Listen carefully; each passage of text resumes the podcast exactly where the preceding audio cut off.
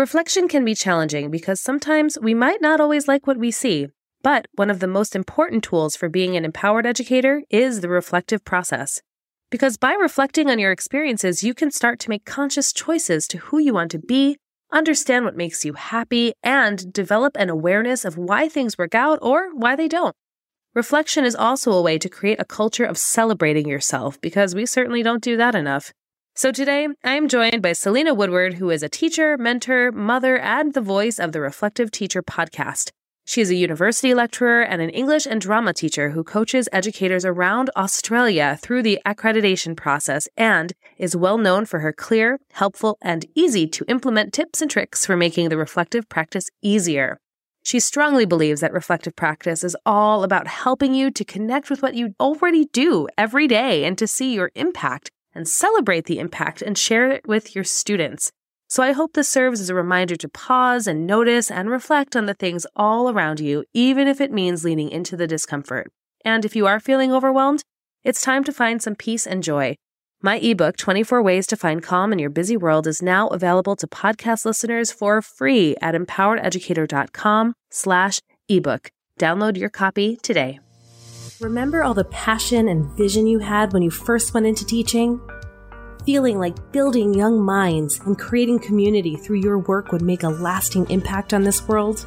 Well, those days may feel like they're behind you now because you're exhausted, stressed, and overwhelmed and frustrated, but I'm here to tell you it doesn't have to be like this. In fact, the love of teaching never really went away, but it absolutely needs transformation. Welcome to the Take Notes Podcast. I'm Jen Rafferty, former music teacher mom of two, and certified emotional intelligence practitioner, and I'm here to light the way for you. In order to create a generational change for our kids, we need to shift the paradigm away from the perpetual stress and overwhelm and into a life of joy and fulfillment. This is Education 2.0, where you become the priority, shift how you live your life, and how you show up both at work and at home. So take a sip of steamy morning coffee and grab your notebook. It's time to take notes. Hello, and welcome back to another fabulous episode of Take Notes. Selena, hello. Hello. Hello, how are you? Thank you for having me. Good. Yes, I'm so glad we get to reconnect. Selena and I met close to a year ago, actually, when I, I was on your podcast. You were? Everyone, we need to listen to that one too. It's it was That's so much fun. We it love to nerd out. Fun. So I'll put that in as well. Yeah. So people yes. can. so I'm so glad you're back. And I would love for you to share a little bit before we dive into the nitty gritty of reflection. You know, why was reflection something that you wanted to even pursue the way that you're pursuing it right now? Why, why was that important for you? I think for me, it's the way my brain is wired. I have a magic power of being able to connect dots really, really quickly. I suspect that I am a bit neurodivergent and possibly a bit gifted and my brain works really quickly. and so my, I also have a naturally curious brain that likes to understand everything. So reflective practice has been a huge part of just who I am in my head. And I'm sure there's others who can relate to that. Some might call it the, the strict critic. At times it can be a little bit mean, that voice, but I've always been really curious and teaching for me was always about curiosity. I remember when I was studying to be a teacher at uni, I told myself I wouldn't bother teaching for longer than 10 years because it would get really boring. Cause as an English teacher, that meant 10 years of teaching the same texts over and over again. And that was kind of what I understood it to be. And then when I became a teacher and I realized that teaching had very little to do with the content and more to do with relational leadership, more to do with the how we deliver, it became such a glorious puzzle for my brain. I was like, right, I've got 32 different kids, five sets of 32 different kids every day to work out.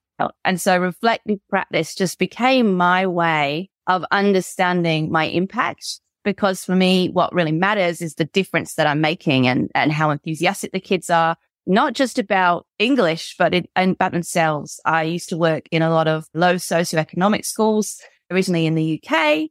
And I used to work with a lot of kids who were very down on themselves, didn't really see the world in a very exciting way. So I, I became like this.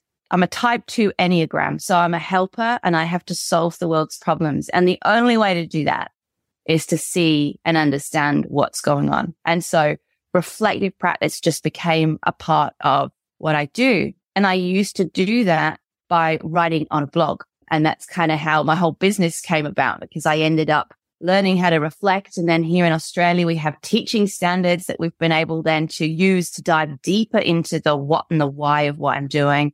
And it's just become a huge part of who I am as a professional, who I am personally. I just think it's incredibly powerful. Absolutely. yes, it is powerful because we can't change what we don't notice. So reflection really is the noticing in all of that, mm-hmm. right? Absolutely. And that's it. And often, particularly in teaching, it's an incredibly busy job, right? Which hardly have time for a wee and a tea, I used to say, you know, yeah. like, and, and, you know, like, so I actually had to practice like meditation, like anything else. I had to practice pausing and noticing, pausing and reflecting, because otherwise we make assumptions about our practice. We assume that what we're doing is right because it worked last time. And often we're wrong. And working with educators here in Australia, I, I often find that the teachers are quite surprised when I take them through my processes. They go, Oh my goodness, I was planning to, like, for example, this year, I was working with a brilliant teacher in New South Wales and he was working on preparing kids for an exam we have here called NAPLAN. And he had planned this whole unit and then he was working with me and I asked him to plan for measuring impact to reflect during his lesson and to do that with the kids. And within half an hour of his lesson, he realized these kids were moving way faster than he thought they were.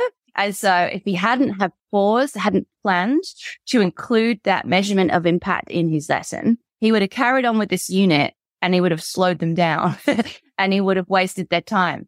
And he was like blown away by that, you know? So it's so important that we don't tell stories in our head about what we assume is happening.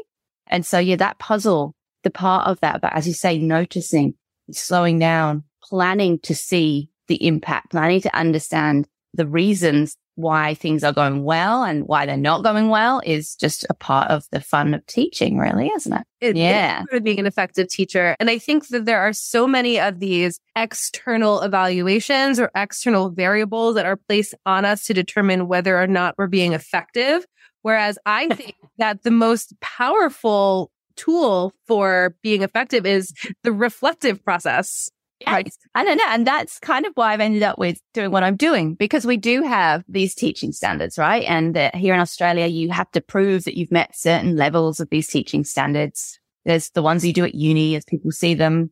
You kind of should be learning new things all the time. Hey, so, but you know, there's the graduate ones. Then there's the proficient ones that prove that you've ticked the boxes. And that's unfortunately how it's been presented. It's a piece of paperwork. It's a hoop jumping exercise. There's kind of that kind of culture behind it.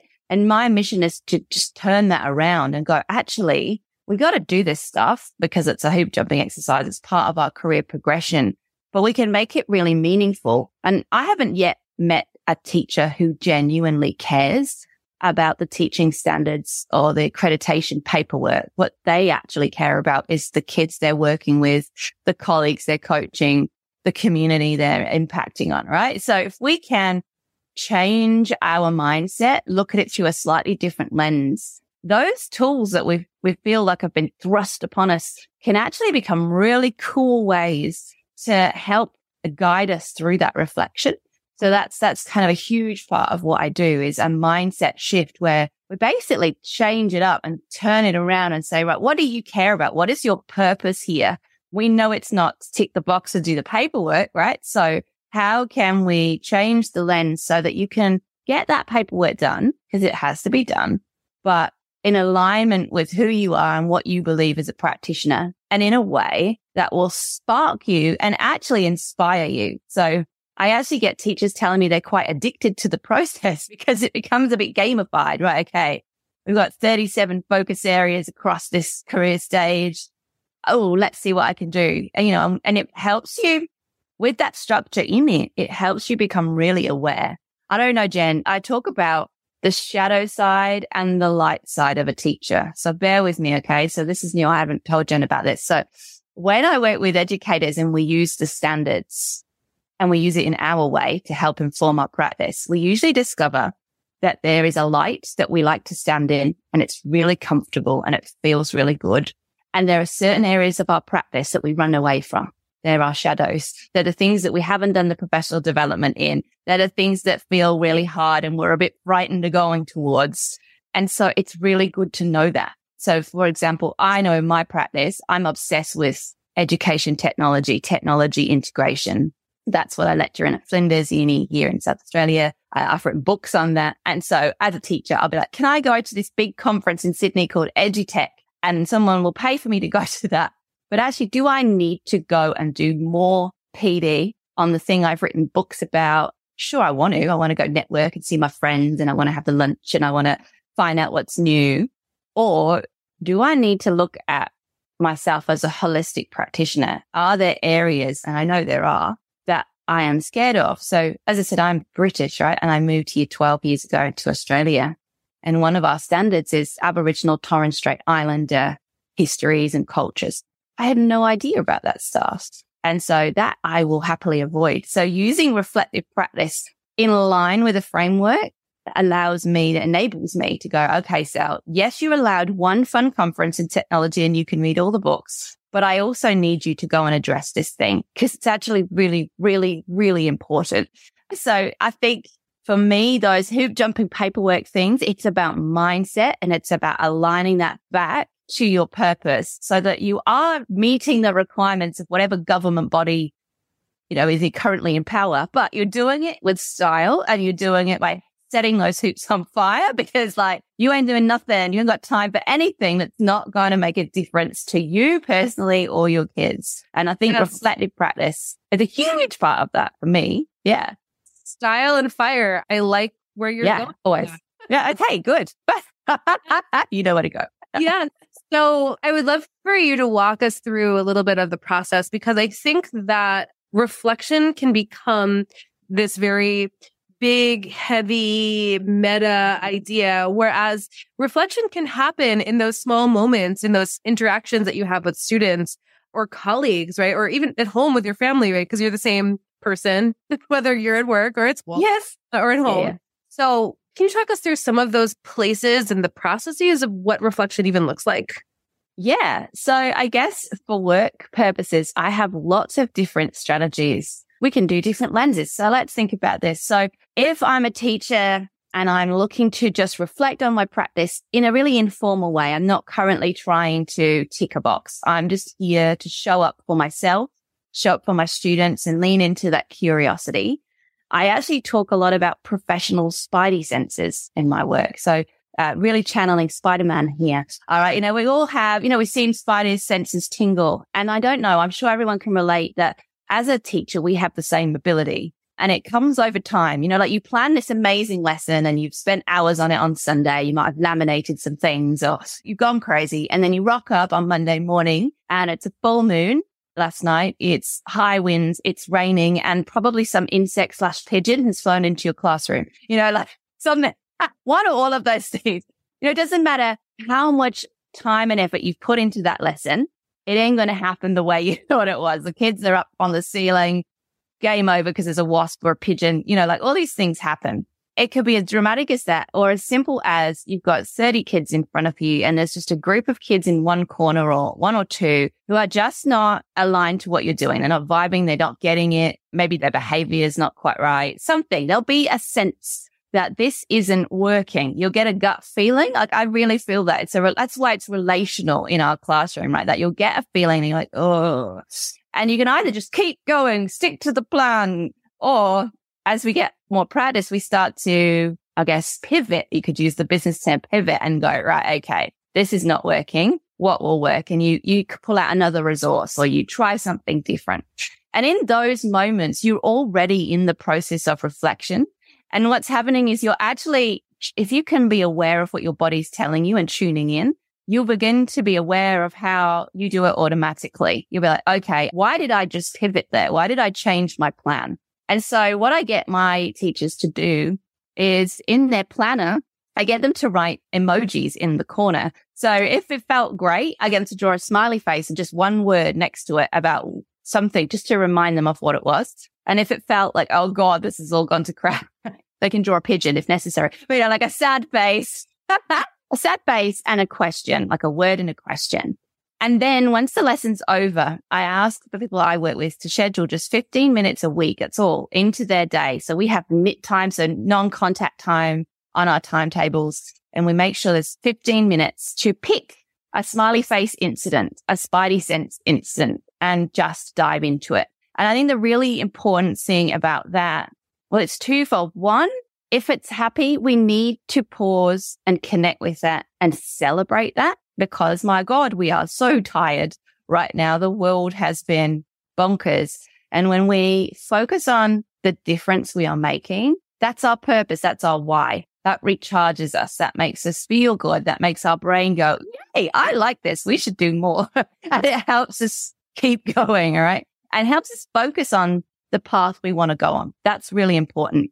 And the other thing that's really important is to lean into the sad face because the sad face represents what I like to call our metaphorical rock. I don't know, Jen, have you ever taught a lesson where it's gone really crap and you didn't address it and you know you've got that class again next week and maybe you have a cup of coffee before it's coffee break or whatever and you're just dreading them arriving because you're still in the energy you were a week ago. Has that ever happened to you? Oh yeah, for sure. Absolutely. Yeah. Uh, yeah. And that's the rock, right? That, yeah. Mm-hmm. Yeah. And that's the sad face. That's the rock. All right. So sometimes, and this really freaks out the teachers I work with because they think when they're reflecting, they've got to only talk about the good stuff because they need to show up and show the world that they're amazing. And I'm like, but the way you show you're an amazing educator is to show you're an amazing learner. And I'm like, oh yeah, that's a good point. Okay. So if that went wrong, what can you learn about that? That means you could put that rock down and not carry it to the next lesson that you have with those kids. Is there something you can take away from that? And then when you've learned that lesson, your brain will let it go. if you spend all term just adding rocks to your rucksack, but by the end of the term, you're just so busy carrying all that. You haven't, you know, wonder you're exhausted, you know, like, so the power of that, just that simple practice of 15 minutes and just tuning into your body and going, okay, do I need to drop a rock? That sounds terrible. Do I need to drop a rock or two? No, I, or, I love that. Do I need to celebrate? You know, how does that sound? That's a really informal one that I do with my teachers all the time. And that's going to be a conversation with leadership too. If you're listening to this as a leader in a school, creating a culture of celebrating the hard stuff and making space for teachers to admit it was hard and it's safe and they can be vulnerable and they can listen to each other and say, yeah, I had that as well. You know, like it's amazing what we can learn from each other so I'll give you an example from my practice, if you like. I once had a year eight class. I was always given the, the tricky classes. I love puzzles, right? So tricky classes are my favorite thing. So I had this year eight class and I couldn't crack them in terms of they were just all over the place, shiny. Now I'm also very shiny and I have to be aware of that. So I was trying to dull my shiny down and, or shiny up over here, like get their attention. I tried everything, you know, like right, I'll increase the pace of my lesson so they keep moving and they can't, it's no time to move. I'll, I'll, or I'll try classical music and we'll come in and we'll calm.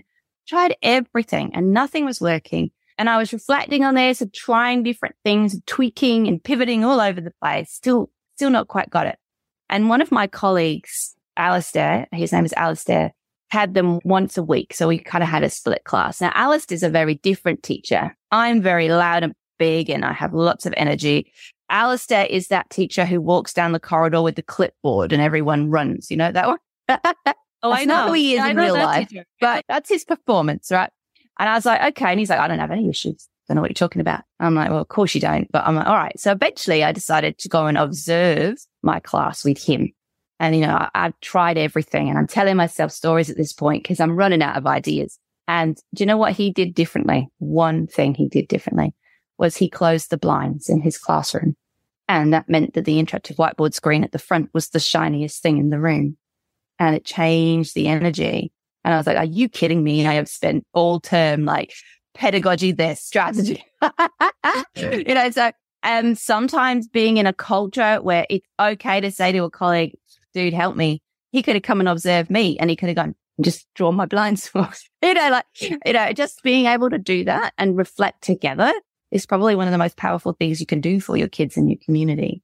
So yeah, so having that informal way of doing that is really great and a sort of on the fly kind of way. But I also have a bit of a ritual that I like to do at the end of term as well. Would you like to hear about that one? Yeah, sure. These are great. So this is, mm-hmm. yeah, cool. So I have a little ritual that I like to do every quarter or every term, however it kind of rolls with you guys, semester, whatever word you like to use. But when you're feeling like, okay, sometimes those rocks sneak in and you're like I'm feeling a bit crap about this, a bit crap about that. Can't reflect on everything in 15 minutes a week. Okay. So you set aside an hour and I make two lists. I make a list of everything that felt awesome and lit me up and everything that felt heavy and I just regret and I wish it would go away. And there's like, for me, that's usually shame and embarrassment and, oh my God, I'm not good enough vibes in that column, right? That's usually that column.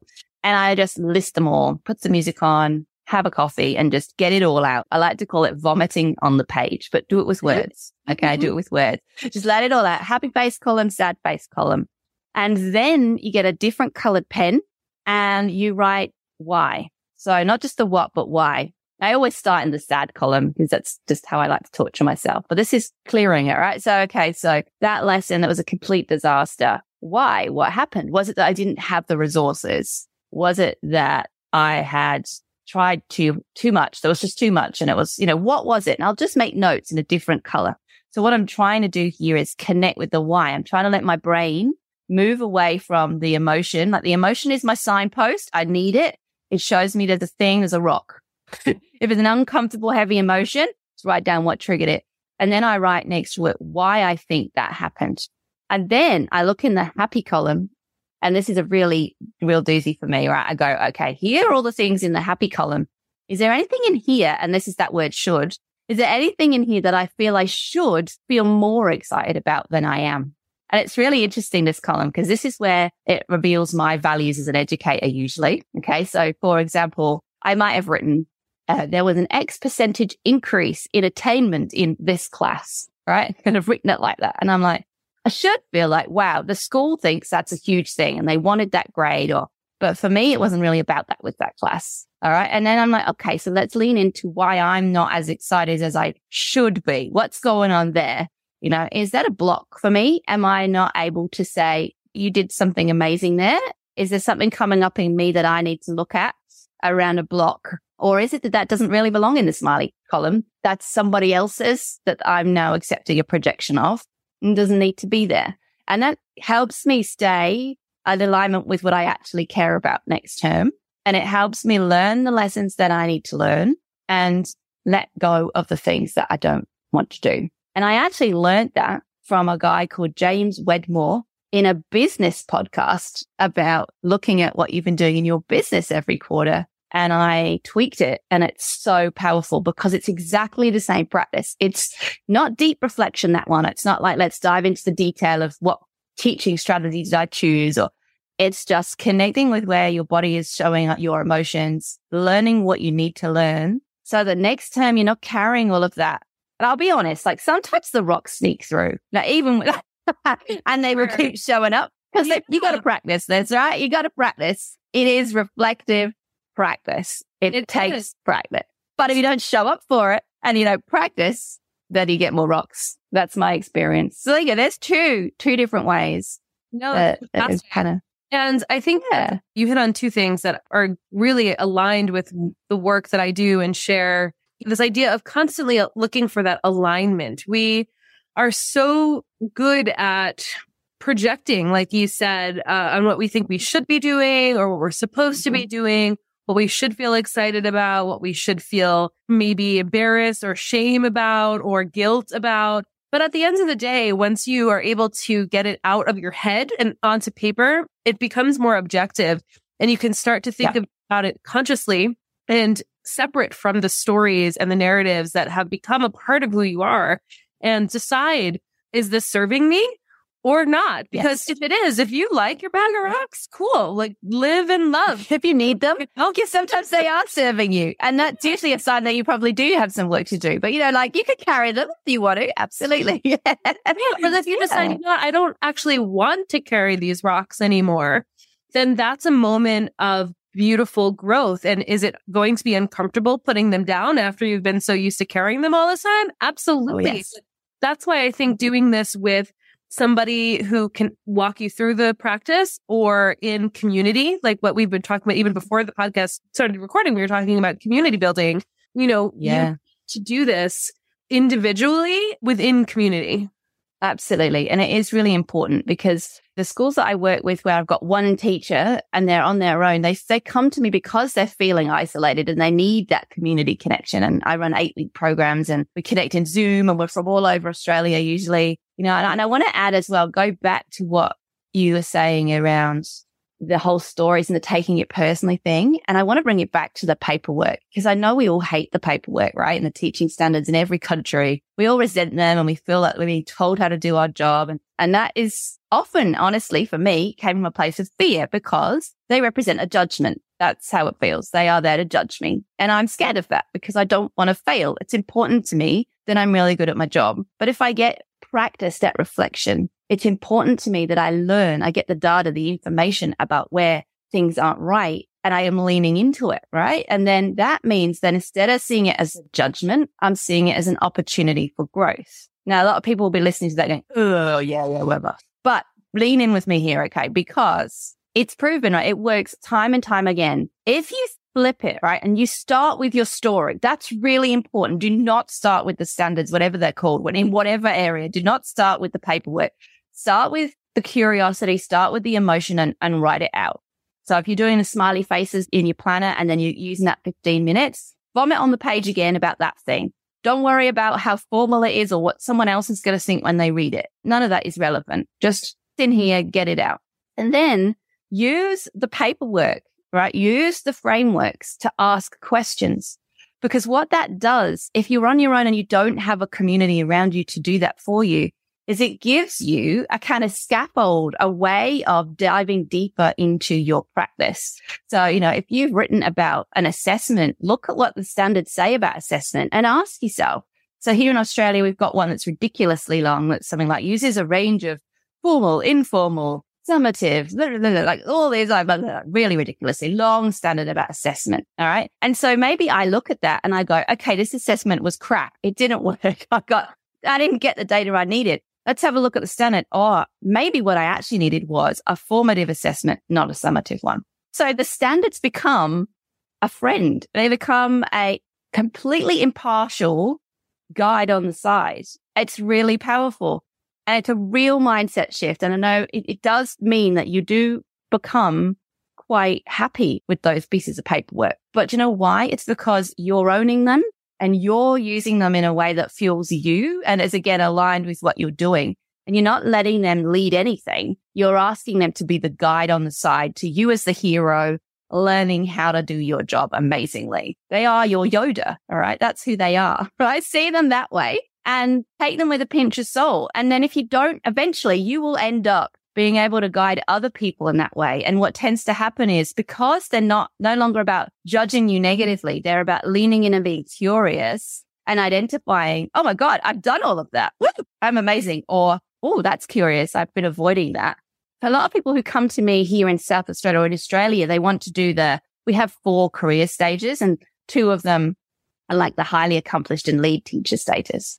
And a lot of teachers come to me wanting to do HA, highly accomplished, because they feel like they want another certificate. It's time for them to prove themselves. And then by the time they're finished with me, they don't want the certificate because what they've actually realized is there's plenty of fun to be had. And I do say fun playing with those standards and exploring themselves as educators. And eventually, once they've done that, they will have their evidence. And if they fancy submitting it to get a certificate, cool. They've got it, right? But uh, they've just got to, obviously, they're going to have to package it for the assessor, but it'll be easier. They know what they're doing. And they're having so much fun using the framework as their Yoda. It's helping them dive in and creating it in a way that means it's not personal. And if you're mentoring um, a trainee teacher from uni, it's the same thing. Did you have a crap prac? Did you have an awful prac when you were a practicum, when you were training to be a teacher? Everyone I know had that one mentor that made their life miserable. Did you have that? Did you I have did. any experience? No, I had I had a really oh, lucky. Yeah. Lucky. Okay, good. Well, I'm very proud. That's very good. Yes, and I actually Most people I know. Yes. Mm-hmm. that's good. That's wonderful. Well, you know, like if you are mentoring a pre-service teacher, it can be really hard to guide them and say, look, actually, this isn't working. And so if you can go back, you go back with this, this is what you did. Let's have a look at the standards. How do you feel? You can use that. You can use your sub Yoda. You can be chief Yoda and the standards can be mini, I don't know, Grogu. Is that what that will work? They can be, standards can be Grogu in that instance. All right. And you can use them to help guide the conversation and keep it really professional and not let it go. Oh, she doesn't like me or anything like that. You know, like it's amazing. So even if you're working in a mini community where you're mentoring somebody, using the standards like that just keeps the conversation really healthy. It's really cool. See, I get very passionate about it. No, I'm passionate about rubrics. I well, I think that's why I always so, you know, drawn to your energy and all the things that you share and do. And even when we first met, because it's that passion and that it's, it's very clear and evident in, in what you share and how you share it that it's not about the what, it's very clearly about the why for you. And yes. Uh, that's, yes. that's really, I think, why we both align and love having these conversations. And I yes. want to on something that you said that I think is really important too about ego. You know, our ego wants mm-hmm. to make everything personal. And when that happens, it sabotages the reflective practice because you're no longer looking at objective data. All of a sudden, you are trying to protect your ego from being hurt and from being wrong. And so it gets in the way of real learning and expansion. And when you start to practice dropping your ego you start mm. promoting the pieces of yourself that are curious so you can actually have the space to expand and be open to new information so you can grow. But that I think in my experience and what I've observed, and correct me if I'm wrong, that's usually the biggest saboteur. It is. And that's where self awareness becomes really important. And for me, I'm going to be a bit, oh, this might come across as nuts, but I don't care.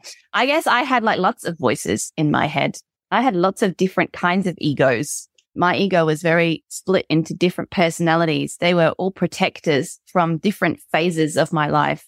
Sure. Half of them, I had no idea where they were coming from. Some of them, you know, as anyone else, you know, might hear your mom's voice in your head, or you might hear and you realize, oh, that's my mom. yeah, that's weird. Or a teacher, as a teacher, you know, you hear your teacher's voices in your head. You compare yourself to your favorite teacher, or you desperately don't want to be that teacher you hated. You know, like there's all these, but and they're all running in your unconscious. You're just not consciously aware of them. And so I think self awareness is a really big part of it. I think reflective practice is a great way to start becoming self aware. And the more you practice it, you start to see patterns emerging. And then you're like, that's an interesting pattern. Do I want that pattern? Where's that pattern coming from?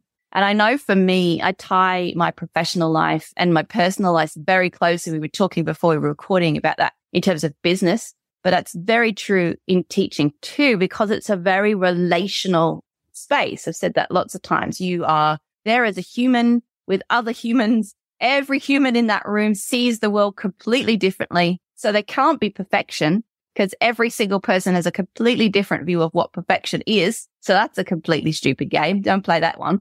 And so you, you have that to, game. Yeah, no more perfection. No, don't play that game.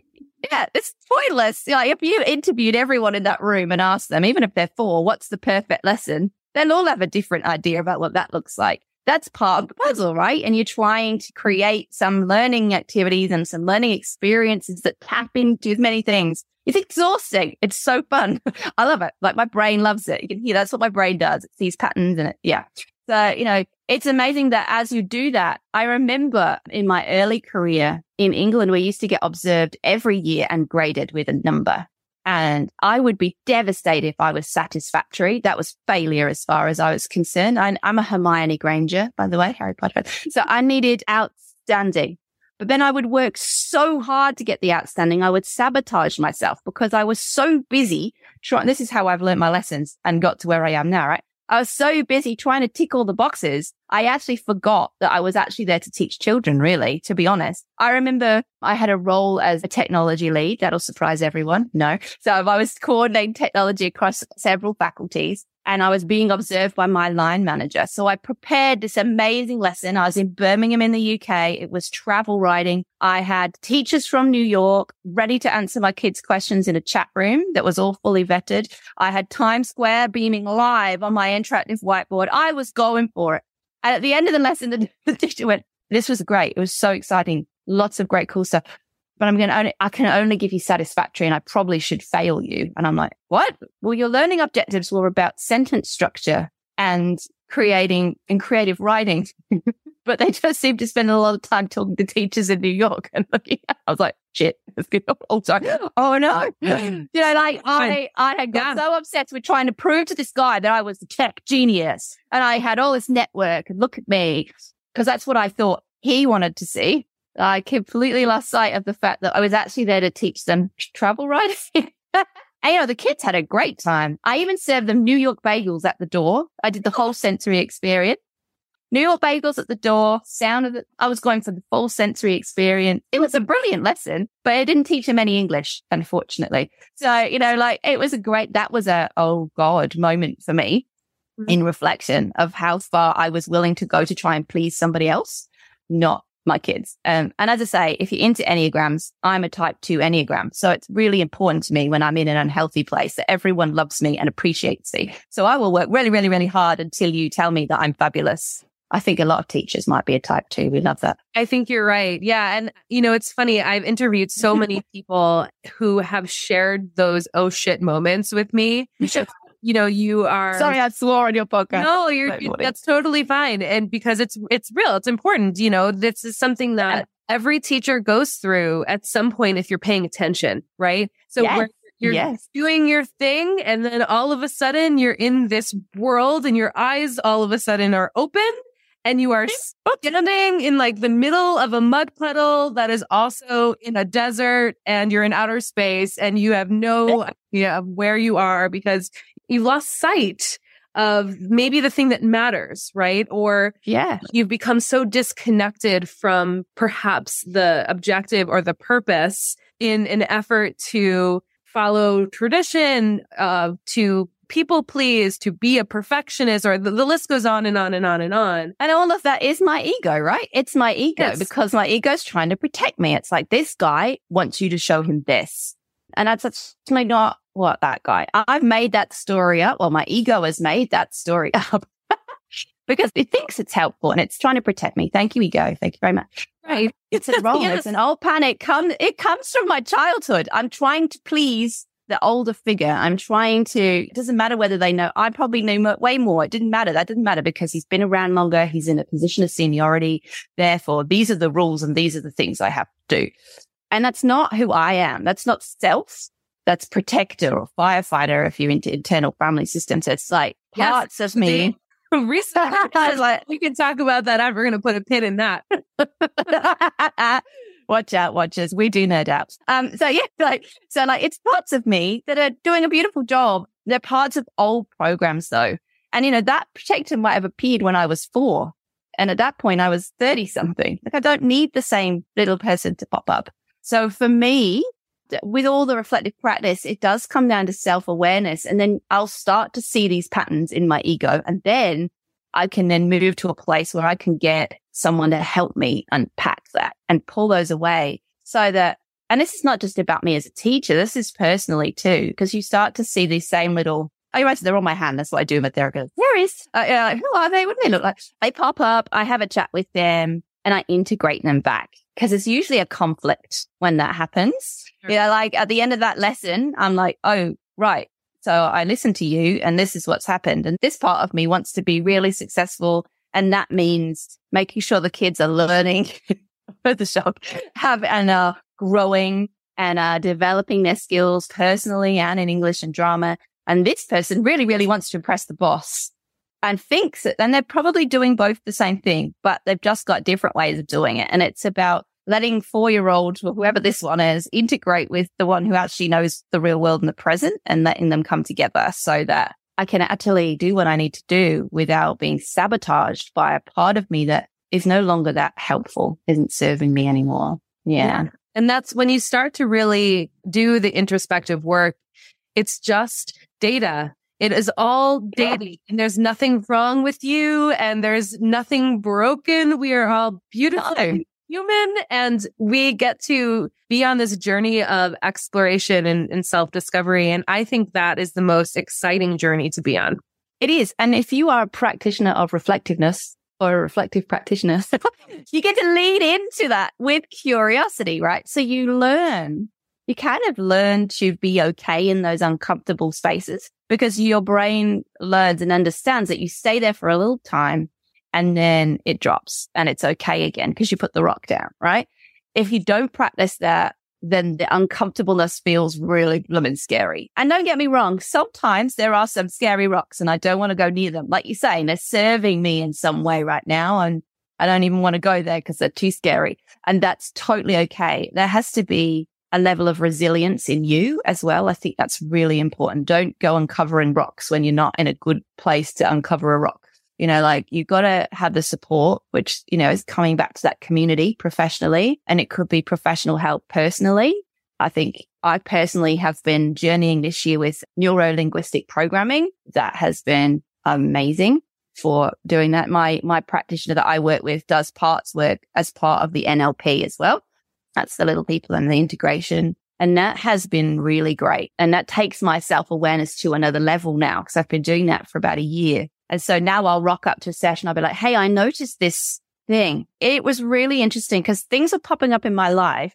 And I'd be like, this happens. And then I feel like this and I just shut down. And she'd be like, there was a thought. What did you think before you shut down? I'm like, oh, nothing. I didn't think anything. I just shut down. She's like, no, that's not how it works. You got to slow this down. And that's what I mean about this unconscious, subconscious things that you're doing so fast. You actually genuinely have no conscious awareness of them. And it, and the first part of the conversation is always, is that awareness, right? And so when something like that happens and I don't understand why I've shut down. So like maybe I'm in a meeting, someone said something and the shame monster is consuming. I tend to go into my shame cave. I'll shrink inside and go very, very quiet. I don't want to do that. I'm a powerful, informed educator. Like I don't need to go into the shame cave.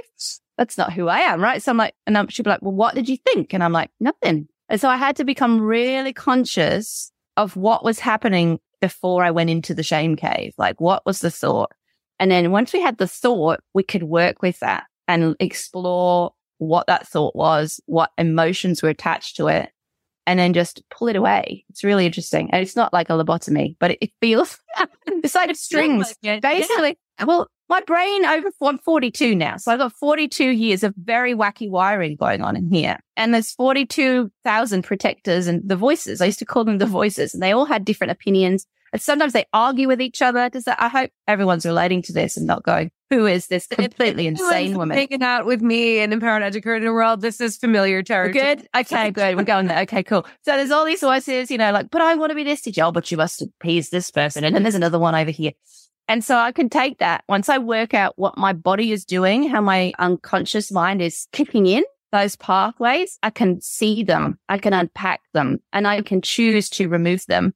It's as simple as that with the help of a practitioner. And that is amazing. And really, I'm going to use a really weird word. It's really discombobulating. Ooh, because I remember saying to her, it's like I've been driving the car with the mirrors adjusted like this.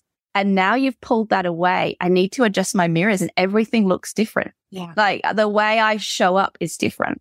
Mm. The way I see that person's behavior is different because it's no longer about me. It's about them. And that gives me the power to hold up a mirror sometimes with yes. love and compassion and let them learn their thing that they need to take forward. Because if I keep taking it all, they're never going to go on their journey, right? They're never going to learn what they need to learn. So, oh, it's been amazing. And I think, yeah, reflective practice is definitely the beginning of that. And the more you practice it, as I say, that leads to patterns and that leads to real freedom. And that's what it's about for me. I want to be me. I kind of see from an internal family systems perspective, there's self and myself, Selena, she's very chilled. She likes to sit down and with cross legged and just chill. She laughs a lot at all the crazy things going on around her. She finds it very amusing. And then there's all these other versions. There's all these other protectors who think she's, why is she relaxed like that? Like they're, they're anxious, they're busy and they're very high energy and they're, and, and, and she just has to have a, a conversation with them fairly regularly. And I now know by feeling into my body when I am self and when my ego or these parts are showing up to sabotage me. And that's so powerful. Now that's taken years of practice. but that's incredibly powerful to know what it feels like. Call it when you're in alignment and when you're not. You know, what, what happens? What do I do? I will giggle a lot. I'll say something really serious and then giggle because I'm scared. You know, like, I'll be like, oh, I've giggled over something that's really not funny. That means you're uncomfortable. Okay, just take a breath. You know, like little ticks, little things that show up in my body. It's really interesting. And it all begins with learning to slow enough to reflect professionally and of course personally too. They all very tied together. Yeah, well, wherever yeah. you go, there you are. So yes, yeah, exactly. always going to be the same. Your entourage That's right. of various versions of you. Everybody. Yeah. So last question, I know, because we can go on forever and I would love to actually continue this conversation in, in some other capacity. But for the purpose of today's podcast, what is your dream for the future of education? I think for me, education is always about learning. And everyone will be like, well, duh. But weirdly, I think education is not always about learning when it comes to the way the system is currently set up. It's about political agendas. I said it, you know, like I've got to be able to track these numbers so I look good and I can say, elect me again. Or there's always some kind of strange thing. For me, education should be relational. For me, education is about removing all of this hierarchy and understanding that no matter how old we are or what journey we're on, it's about community and about sharing knowledge and wisdom. So as an English teacher, I can nerd out about William Shakespeare and go into loads of detail. And I want to share that with kids so that they feel excited about the history and the culture of that art.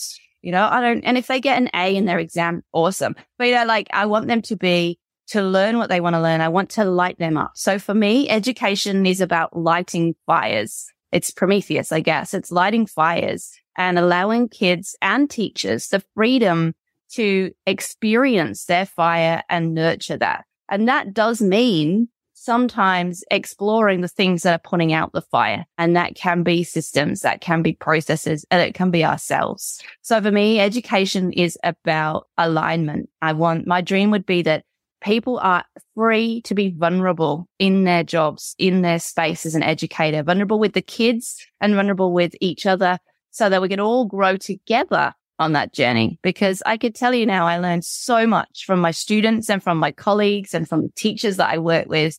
It is all a reciprocal energetic exchange, you know, like it's all about learning and swapping knowledge and wisdom.